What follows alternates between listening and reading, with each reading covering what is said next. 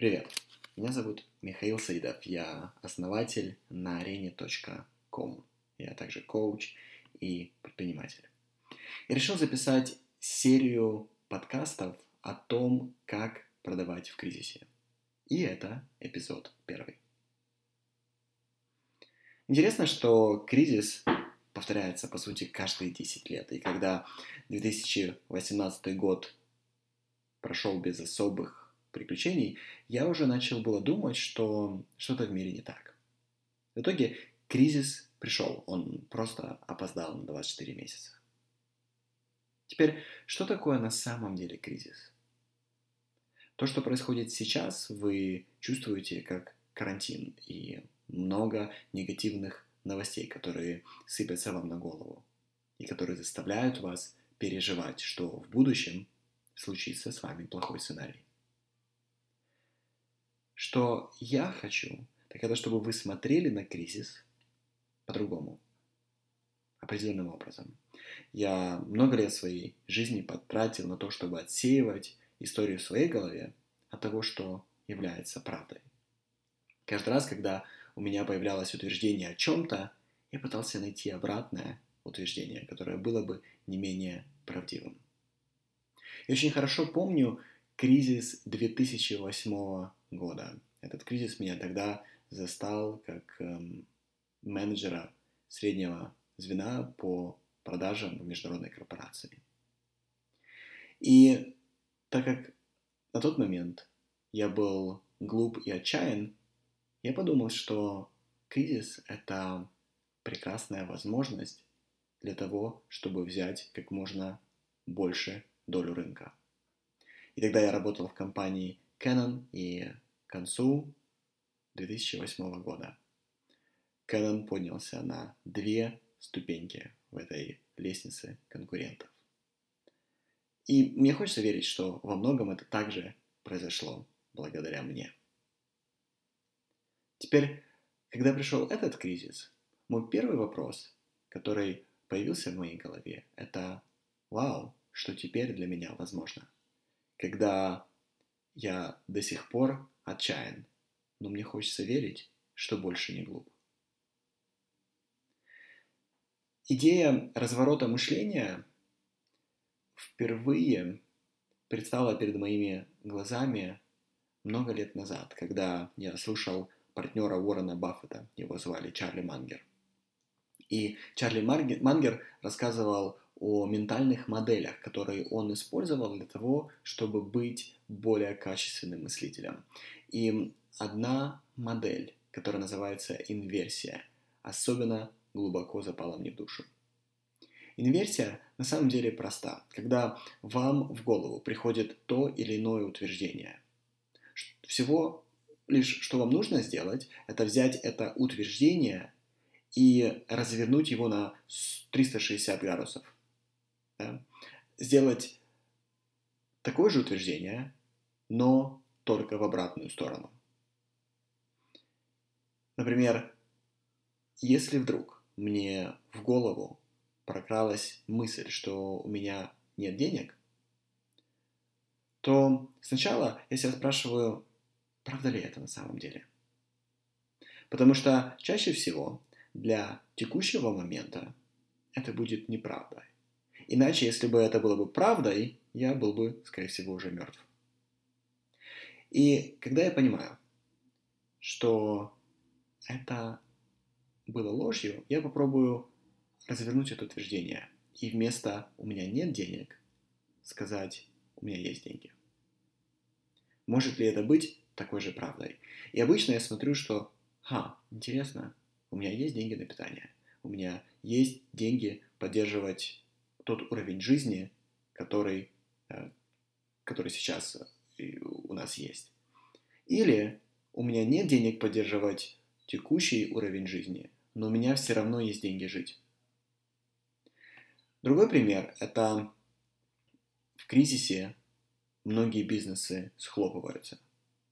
И обратным утверждением будет – в кризисе многие бизнесы растут. Является ли второе утверждение таким же правдивым, как и первое? И если является, то, скорее всего, дело не в обстоятельствах, а не в кризисе, а исключительно в твоем мышлении об этом. Теперь, когда я понял, что все это время я лишь боялся чего-то в будущем, чего никогда так и не случилось, кстати, я увидел, что все мои эмоции, все мои страхи, все мои комплексы, все мои неуверенности были вызваны исключительно моими мыслями. И я не знаю, какой ваш опыт, но мои самые худшие сценарии никогда не оправдались. Они никогда не реализовались. Они испортили много дней моей жизни, потому что я о них думал, но они так никогда и не случились. И в результате этих наблюдений ко мне в голову пришла интересная мысль. Если я научусь не верить в истории в своей голове, то это сделает меня более качественным мыслителем, как однажды это сделала Чарли Мангера. И, кстати, я не знаю, стал ли я мыслить более качественно, потому что уверенность в этом будет означать, что я все-таки не стал. Но я точно знаю, что в моей жизни негативных эмоций стало намного меньше. Очень редко что-то может меня вывести из себя. Если что-то вывело меня из себя, то это исключительно по моему собственному намерению, по моему собственному желанию. Теперь давайте вернемся к теме кризиса, потому что мышление и то, что происходит вокруг, связано напрямую. Смотрите, кризис – это негативная мысль, с которой согласно общество. Если все общество верит, что денег становится меньше и меньше, то это экономический кризис.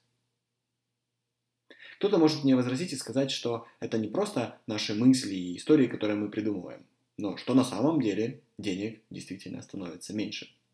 И вот что я вам на это отвечу.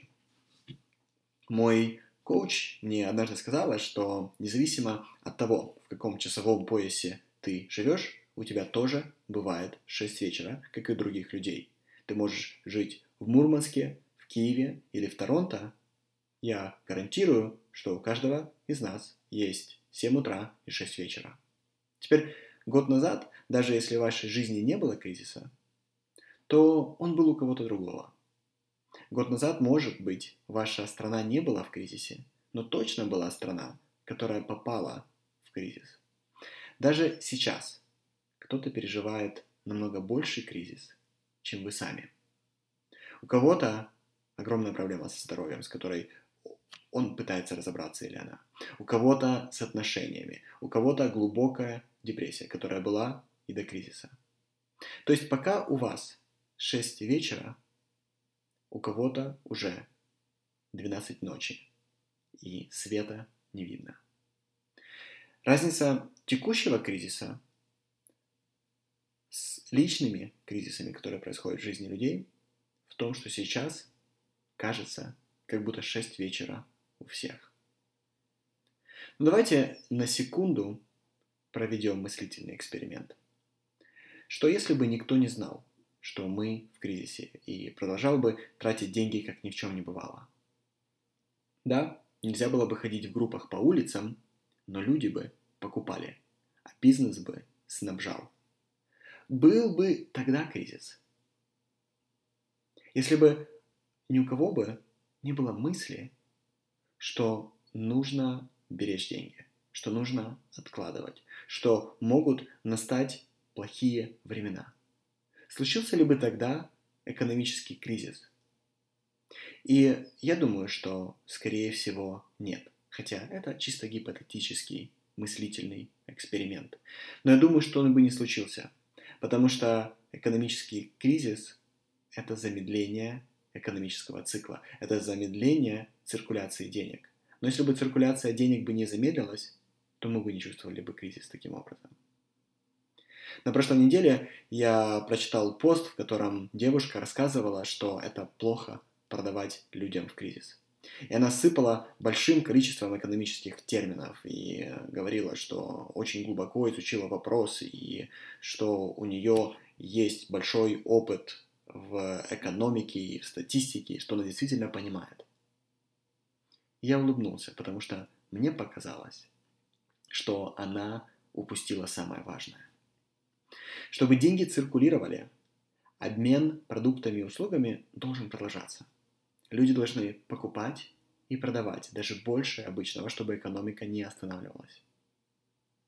Если вы сегодня нашли в себе смелость продавать, продавать неустанно, продавать без остановки, вы приносите людям намного большее благо, чем если вы пишете, что нужно спасаться. Благодаря таким, как вы, благодаря предпринимателям, экономика снова живет. И вы можете сыграть в этом большую роль. Если вы продаете, то вы удерживаете людей, которые работают на вас. Вы их не увольняете, вы им платите зарплаты. Вы также помогаете поставщикам, которые снабжают ваш бизнес, удерживаться в бизнесе. И они, в свою очередь, удерживают своих сотрудников. И так, друзья, работает экономика. Рука помогает руке. Продавая, вы помогаете. Если у вас были какие-то мысли, что вам продавать сейчас некомфортно или что вы пытаетесь нажиться в кризисе, я вам предлагаю посмотреть на это, как смотрит Чарли Мангер. А что, если вы не наживаетесь в кризисе, а на самом деле помогаете экономике расти, помогаете экономике циркулировать? Если кто-то из вас стесняется продавать, то, возможно, это связано с тем, что вы не думаете о своем продукте как о продукте первой необходимости. И обратите внимание, что я использую слово «думаете», потому что весь ваш опыт реальности – это исключительно то, что вы о ней думаете, а не какой она является на самом деле. Так вот, вы можете быть правы, что ваш продукт не нужен сейчас никому. Но если честно, я в этом очень сомневаюсь. Чтобы узнать правду, спросите себя, ушла ли нужда людей, которую вы насыщали ранее. Действительно ли это правда, что больше у них нету желания, которое вы встречали до этого? Например, у вас ресторан. Да, это правда, люди к вам больше не приходят. Но перестали ли они есть? После месяца, например, в моем случае, да, после месяца готовки моя жена смотрит уже, где можно заказать еды, чтобы взять хотя бы один день передышки для себя. Я бы, конечно, рад ей сам помочь и встать за плитку, да, за плиту, но мои коронные блюда в семье не пользуются, если честно, большой популярностью. Поэтому мы заказываем. И, к счастью, собственник нашего любимого ресторана умудрился адаптироваться к ситуации. Адаптировались ли вы? Собственник нашего любимого ресторана доставляет по всему городу. Это то, что раньше для него не было возможным. Потому что многие рестораны просто закрылись и ушли. На рынке образовался вакуум, и он помогает. Он помогает деньгам циркулировать. Он помогает экономике работать. Он настоящий герой. Не тот, кто сидит дома и боится, а тот, кто понимает, о чем мыслит сейчас общество и ставит под сомнение установки общества и приходит к другим выводам и делает дела. Теперь спросите себя, как вы реагируете на то, что происходит – вы действуете, вы расширяетесь, вы растете, или ваше мышление на самом деле отражает то, что вы находитесь в кризисе. Если вы думаете, что вы в кризисе, вы действительно в кризисе. Еще одна причина, по которой вы не можете продавать, связана с тем, как вы думаете о своей услуге. Например, мне самому легко продавать коучинг другим людям, потому что я сам откажусь от своего коуча только после того, как я отказался от еды. Еще раз. Мне легко продавать другим людям коучинговые услуги, потому что я верю, что это услуга первой необходимости. Для меня еда это товар второй необходимости. Я знаю, что без еды я могу э, прожить достаточно долго. Но коучинг для меня важный. Я работаю с коучем каждую неделю. И я думаю, что так об этом должны мыслить все мои клиенты, вся моя аудитория. Что коучинг должен быть для них самым последним расходом, который уйдет. Теперь, когда я сам настолько сильно верю в свой продукт, мне легко о нем говорить. Мне легко продавать наши клубные программы. Потому что я знаю, какой эффект мы можем дать людям. Теперь, если вы меня уже знаете, то вы знаете, что у меня коучинговый клуб, да, и сотни людей в нем получают коучинг, который в том числе поможет им выйти из текущей ситуации в разы успешнее. Клиенты моего клуба не сходят с ума. Они знают, что точно им делать. У них постоянно есть поддержка. Буквально вчера одна из них мне написала, я боюсь продавать свою услугу. Я не верю, что она нужна. И после работы со мной она увидела, как сильно на самом деле нужна ее услуга. Что будет, если она испугается? Что будет, если она спрячется? И мне для этого понадобилось пару минут. За пару минут я смог объяснить то, что она не видит. Это то, что дает другим людям коуч. Теперь, безусловно, есть коучи, которые считают, что их услуга вторична. И замените слово коуч на любого эксперта, на любого профессионала, на любого помогающего практика. Например, безусловно, есть косметолог или мастер маникюра или э, повар, которые считают, что их услуга вторична. Что главное, чтобы у людей было что есть, где спать и сэкономленные деньги, деньги в загашнике где-то. И потому что они не верят в свой продукт, они не продают его. Если ты не продаешь, для тебя кризис реален. Ты почувствуешь это на себе, потому что твои запасы будут заканчиваться. Ты не сможешь тратить деньги на вещи, которые приносят тебе радость, которые поддерживают тебя. У тебя действительно не будет денег, потому что к этому привел не кризис, а к этому привело твое собственное мышление. Мне сегодня клиентка сказала, что она боится продавать, потому что не знает, купят ли у нее. Я спросил, знала ли она до кризиса, купят у нее или нет. И мне было интересно узнать, потому что если бы она знала, я бы попросил бы у нее, чтобы она поделилась своим кристальным шаром. Но она честно призналась, что даже до кризиса она не знала, будут ли у нее покупать или нет. Тогда в чем разница? чем разница, знаешь ли ты, будут у тебя покупать в кризисе, или знаешь ли ты, будут ли у тебя покупать до кризиса? Нет никакой разницы. Ты как раньше не могла предвидеть будущее, так и сейчас не можешь предвидеть будущее. Может быть, просто стоит расслабиться и начать делать свою работу? Теперь вторая вещь, о которой я с вами хотел сегодня поговорить, это проблема ложной расстановки приоритетов. Смотрите, человечество находится в уверенности, что для того, чтобы больше было денег, нужно больше работать. То есть больше часов ты тратишь, больше усилий э, ты предлагаешь, да, больше денег, тогда ты зарабатываешь. И тот, кто не зарабатывает, объясняет очень часто причину отсутствия денег тремя категориями. Первая причина Люди говорят, у меня просто не хватает времени, да, у меня слишком мало времени, если у меня было бы больше времени, тогда бы получилось чуть больше заработать. Теперь вторая причина – это недостатки личности. Например, у меня недостаточно экспертизы, или у меня недостаточно смелости, или я боюсь, что скажут люди, или я недостаточно умен или недостаточно умна. Теперь третья причина – это когда человек объясняет что-то плохими обстоятельствами.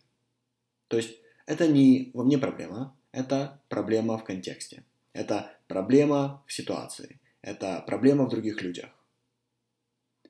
Теперь, если вы спросите себя, почему у вас сегодня нет, если вы думаете, да, что почему вам сегодня не хватает денег. И, кстати, друзья, это нормально, если вы довольны тем, что есть. Я сейчас говорю только о тех, кто хотел бы зарабатывать больше, сильно бы хотел, но сегодня не получается.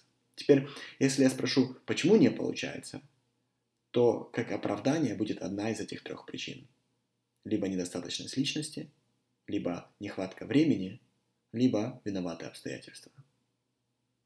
И самое интересное, что ни одно из этих оправданий никогда не является правдой. Что бы вы мне ни говорили, я могу вам показать, что это никогда не является правдой. Вера в подобные сказки заставляет также неправильно расставлять свои приоритеты.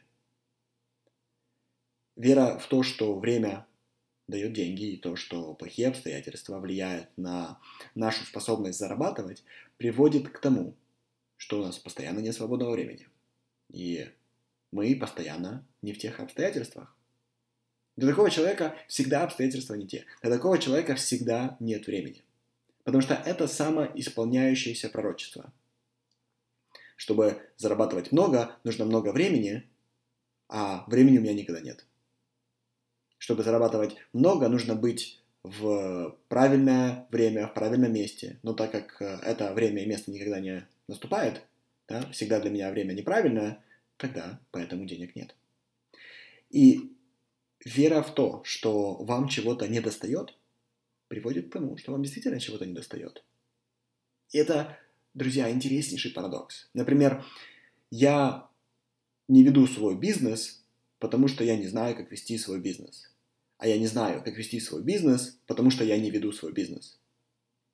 Это то, что в английском называется ловушка 22, да, или уловка 22 ты не можешь решить проблему, потому что для решения проблемы нужно начать решать проблему.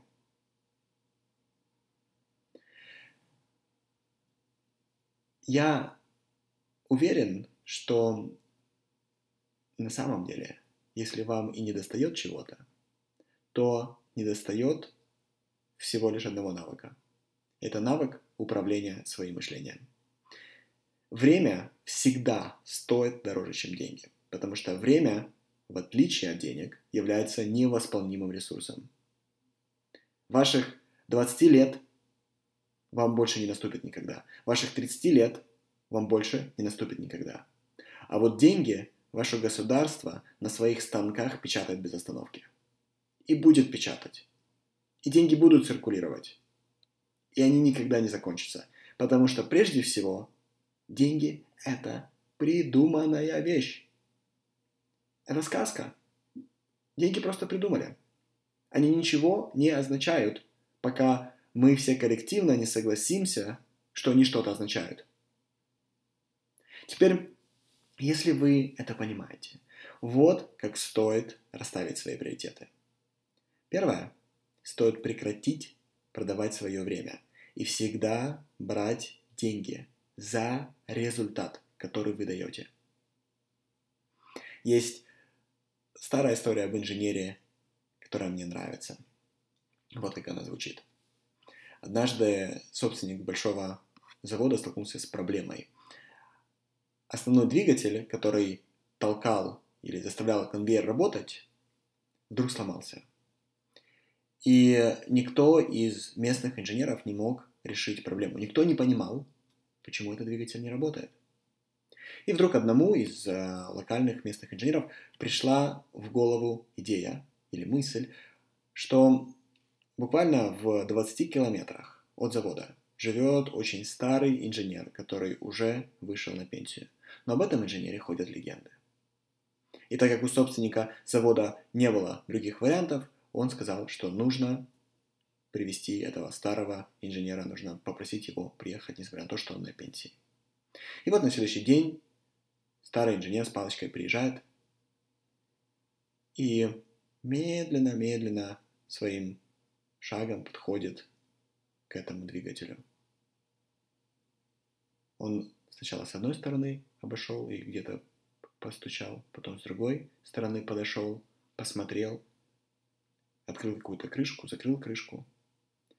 И потом он взял двумя руками свою палочку, да, на которую он опирался при ходьбе, и ударил по двигателю. И моментально мотор заработал. Моментально лента конвейерная поехала. Собственник завода сказал спасибо и предупредил, что на следующий день он ожидает получить от этого старого инженера счет. И вот на следующий день собственник получает счет, и там 10 тысяч евро. Собственник в шоке. За что? За то, что человек подошел и э, просто своей палкой ударил по двигателю, я должен заплатить 10 тысяч евро. И когда старый инженер это услышал, он говорит, давай я попробую тебе прислать разбивку. И собственник подумал, что это вполне разумно и согласился. На следующий день пришел новый счет с разбивкой, где первой строчкой было написано «Удар палкой по двигателю» 5 евро. И вторая строчка «Знание, где ударить палкой по двигателю» 9995 евро. Теперь, что я хочу, друзья, чтобы вы поняли. Ни время, ни ваши усилия не имеет никакого отношения к ценности, которую вы создаете для мира. Только результат, который вы приносите людям, может быть во что-то оценен. Поэтому, если вы над чем-то много и усердно работаете, я вас поздравляю, но это не важно. Только ценность и реальный результат, который вы приносите, имеет смысл. Теперь второе, это вы должны использовать деньги, чтобы освобождать свое время. Потому что деньги возобновляемы, время нет. Соответственно, нужно использовать возобновляемый ресурс для того, чтобы освобождать невозобновляемый. Теперь все, что не находится в зоне вашего гения, должно быть отправлено на аутсорс. Что такое зона гения? Я приведу пример в своем бизнесе. Когда я лезу в технические детали своего бизнеса, я могу это сделать. И я могу разобраться. Но на самом деле это не моя страсть, и это не моя абсолютная экспертиза. Я не тот человек, который должен это делать. И если я могу нанять другого, кто может сделать это намного быстрее, чем я, и спасти меня, и помочь мне не тратить время на то, что не является моей страстью, не то, что, на то, что не является и не входит в зону моего гения, я только рад. Поэтому у меня есть люди в команде. Теперь, пока что никто в моем бизнесе не может быть таким же коучем, как я. И в данном случае это зона моего гения. И поэтому я выполняю эту работу. Поэтому я коучу своих клиентов. Может быть, дальше моя зона гения вырастет или изменится, или эволюционирует. Но пока что это так. Спросите себя, что является вашим гением. И передайте другим то, что не является и не входит в вашу зону гения. И последнее, я вам советую использовать освободившееся время, чтобы развивать свою осознанность. Наш мир не линейен. Мы хотим верить, что у всего есть причина и у всего есть следствие. Но, к сожалению, наш примитивный мозг пока что не в состоянии увидеть весь гениальный дизайн Вселенной и как это все работает. Мы просто не состоянии все это удержать в своей голове. Единственное, что мы можем сделать, это вырасти в своей осознанности. И стоит нам стать более взрослыми, более зрелыми личностями, людьми, которые могут управлять своим мышлением, как вся жизнь наша также моментально вырастает в своем качестве. Я знаю, что если я поработаю с клиентом и увеличу или улучшу понимание природы всего, я знаю, что мой клиент от меня уйдет, умея делать и принимать намного более качественные решения. Я знаю, что если мой клиент научится принимать намного более качественные решения, то очень быстро критическая масса этих решений приведет к существенно более качественной жизни. Друзья, ну что ж, на этом первая часть из серии закончена. Я прерываюсь, чтобы записать для вас следующую часть из этой серии подкастов. До скорой встречи!